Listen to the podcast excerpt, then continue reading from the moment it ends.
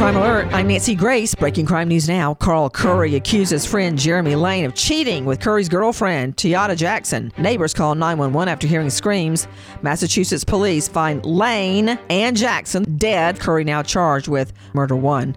A Florida woman tells cops, Yeah, I did it after spiking her boyfriend's lemonade with antipsychotic medication. Why? He wouldn't stop talking.